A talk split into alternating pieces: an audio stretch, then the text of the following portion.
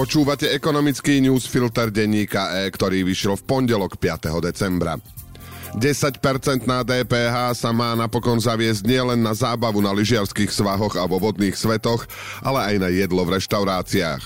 Menšinová trojkoalícia si tým chce trochu vyčistiť svedomie. Predošlý návrh Sme rodina totiž pôsobil tak, že má pomáhať primárne donovalom predsedu hnutia Borisa Kolára. V treťom kvartáli naďalej výrazne rástli platy, ale nie až tak výrazne ako ceny v obchodoch. Reálne mzdy, ktoré ukazujú životnú úroveň pracujúcich, klesajú už od začiatku tohto roka. Trh práce však napriek problémom s drahými energiami zostal aj v treťom štvrť roku stabilný. Zamestnanosť medziročne vzrástla o 1% a počet nezamestnaných sa dokonca medziročne znížil o 10%. Mnohým firmám sa však prudko zvýšia ceny energií až od januára. Dobrou správou bol ešte aj nečakaný pokles cien výrobcov v eurozóne, ktorý naznačuje, že inflácia už mohla dosiahnuť vrchol. Ekonomický newsfilter má dnes 1200 slov a pripravil ho pre vás Jan Kováč. Ja som Braňo Bezák.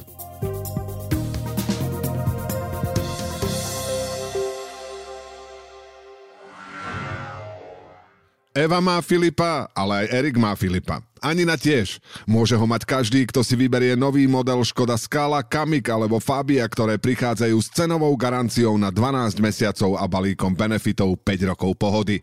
S výhodným financovaním, 5-ročným servisom, 5-ročnou zárukou a zimnými kompletmi v cene. Ušetríte tak až 1500 eur. Kontaktujte svojho predajcu a objednajte si svoje nové vozidlo už teraz. Viac na www.škoda-auto.sk Koalícia napokon navrhuje zníženie DPH z 20 na 10% nielen lyžiarským strediskám a akvaparkom, ale aj reštauráciám. Zatiaľ má ísť o dočasné zníženie na obdobie od januára do konca marca 2023. Podľa ministra financí Igora Matoviča však z toho môže byť napokon trvalé opatrenie, ak sa ukáže, že reštaurácie a ďalšie podniky budú poctivo vykazovať tržby. Matovič majiteľov reštaurácií podozrieva z toho, že veľkú časť príjmov oficiálne nepriznávajú. Na znížení DPH sa podľa neho dohodli koaličné strany Oľano Smerodina a za ľudí. Hlasovať v parlamente sa má zajtra. Nižšiu DPH pre športoviská navrhla pôvodne strana Smerodina. Padlo však na ňu podozrenie, že chce pomáhať lyžiarskému stredisku svojho predsedu Borisa Kolára. Vyriešiť to má pozmenujúci návrh Matovičovho poslanca Karola Kučeru, ktorý nižšiu DPH rozširuje aj pre jedálne a reštaurácie. Podobný pozmenujúci návrh predložil poslanec Marian Vyskupič z SAS. Počíta s nižšou DPH pre gastro počas celého budúceho roka. Ešte dôležitejšie bude hlasovanie o budúcoročnom štátnom rozpočte, ktoré má byť budúci útorok. Koalícia má v parlamente menšinu, musí teda pre svoje návrhy získať podporu opozície. Ako prebieha hľadanie podpory? Predseda klubu Oľano Michal Šipoš pre TV Markíza povedal, že rokujú hlavne s demokratickými poslancami, napríklad z SAS, ale vyzerá to tak, že ich nepresvedčia. George Dimeši z tej istej strany v televízii Teatri povedal, že by ocenil a bol by dokonca rád, ak by rozpočet podporila trojica poslancov okolo Tomáša Tarabu. Tá sa do parlamentu dostala na kandidátke Kotlebovcov, potom ich opustila a teraz pomáha Matovičovej vláde. Zvýšila sa tiež šanca, že rozpočet podporí občiansko-demokratická platforma Oľano. Minulý týždeň prišla s vlastnými požiadavkami, medzi ktorými bolo napríklad zvýšenie príspevkov pre samozprávy. Zástupca platformy Kristian Čekovský hovorí, že požiadavky sa priebežne plnia. Aj Matovič potvrdil, že mestám a obciam rozdajú extra 300 miliónov eur. Z toho však 100 miliónov má ísť z nových daní pre firmy, ktoré ešte nie sú schválené. Ďalšie dôležité zákony v parlamente. Zajtra má byť dôležité hlasovanie o zvýšení daňového bonusu pre rodičov. Ide o úpravu už schváleného rodinného balíčka, ktorá zavádza ešte prudšie zvýšenie daňového zvýhodnenia a pozastavenie krúžkovného. Matovičov nápad na vracanie peňazí za bločky v reštauráciách pravdepodobne neschvália, povedal v teatri Dimeši Zoľano, ktorý si myslí, že zákon nemá podporu. Matovič zase povedal, že nezavedú špeciálny odvod pre banky, za ktorý sa prihovárali viacerí koaliční aj opoziční politici. Dnešným dňom začali platiť dve obmedzenia, ktoré Rusom výrazne skomplikujú vývoz ropy do vyspelých krajín. Európska únia zaviedla embargo na väčšinu ruského importu. Zároveň začal platiť aj cenový strop, ku ktorému sa zaviazali spojenci EÚ, USA, Veľká Británia, Japonsko, Kanada a Austrália. Výsledkom má byť podľa odhadov pokles ruského exportu z 10 na 9 miliónov barelov denne. Európska únia môže mať onedlho problém s nedostatkom nafty. O dva mesiace totiž začne platiť ďalšia časť embarga, zákaz dovozu ruských ropných produktov. V týchto dňoch je však vývoj na trhu s ropou aj s palivami priaznivý. Cena ropy klesá pre obavy z hospodárskej krízy a v súvislosti s nezvládaním ďalšej vlny covidu v Číne. Benzín aj nafta preto zlacneli aj na Slovensku. Benzín na najnižšiu úroveň od prelomu februára a marca a nafta od prelomu apríla a mája. Liter Naturalu 95 stál v priemere euro 60 centov. Cenový strop na ruskú ropu dopravovanú po mori bude 60 dolárov za barel. V tomto momente ešte strop fungovať veľmi nebude, lebo je približne na aktuálnej trhovej úrovni. Začal by však účinkovať, ak by sa cena ropy na trhu zvýšila.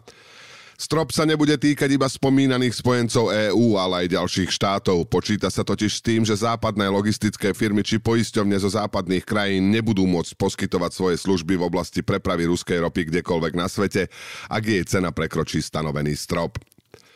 Kartel vývozcov ropy OPEC Plus včera ponechal svoje ťažobné limity bez zmeny. Najskôr chce totiž vyhodnotiť vplyv cenového stropu a problémy čínskej ekonomiky. Zo skupenie, ktorého členom je aj Rusko, sa v októbri dohodlo na znížení ťažby od novembra o 2 milióny barelov denne, čo sú približne 2% svetového dopytu. Napriek tomu sa však cena ropy znížila. Slabinou cenového stropu je, že Rusi svoj export presmerovali do Číny a Indie. Ďalšou je jeho výška. Ukrajinský prezident Volodymyr Zelenský ju označil za neserióznu. Rusi naň napriek tomu reagujú podráždene, hovoria, že ropu za stropované ceny predávať nebudú, radšej znížia produkciu. Vojna na Ukrajine naštartovala zbrojársky priemysel aj na Slovensku. Pološtátna firma ZVS Holdings z Dubnice nad Váhom plánuje tento rok zdvojnásobiť výrobu delostreleckej munície v kalibri 155 mm. Rovnako chce zvýšiť aj svoje tržby z vlanejších 40 na 80 miliónov eur. Do výroby už prijala 70 robotníkov. Vojna znamenala psychologický zlom pre mnohé európske krajiny. Zľakli sa a zistili, že majú poddimenzované zásoby munície.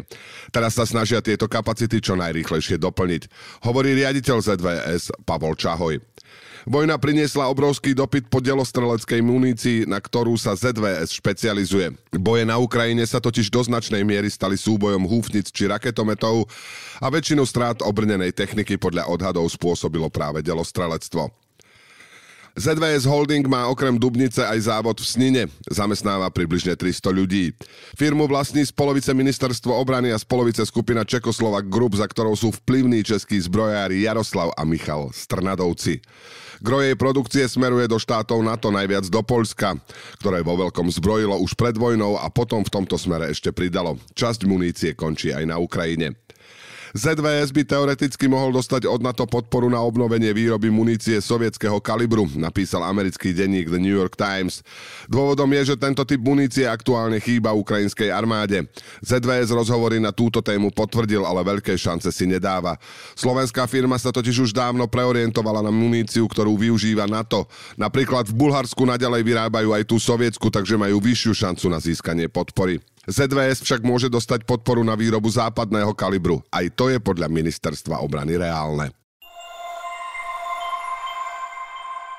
Európske výrobné podniky znervozňuje okrem drahých energií aj americký zákon o znížení inflácie. Ten počíta s podporou zelenej energetiky, no vďaka masívnej štátnej podpore môže znamenať presun investícií z Európy do USA.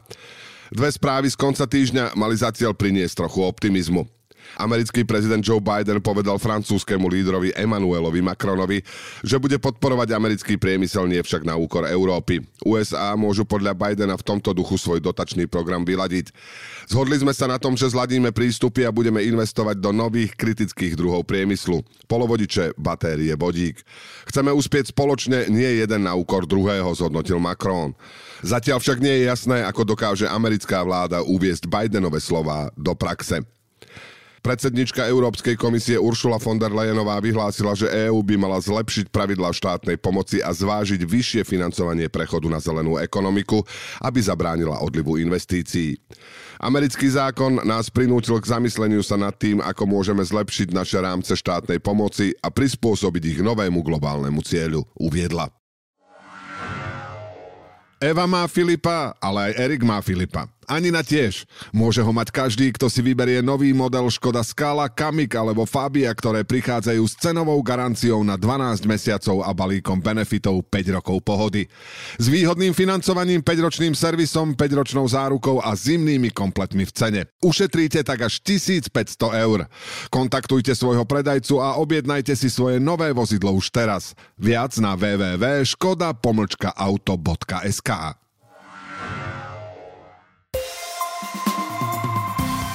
Ekonomický newsfilter dnes pre vás pripravil Ján Kováč. Do počutia zajtra.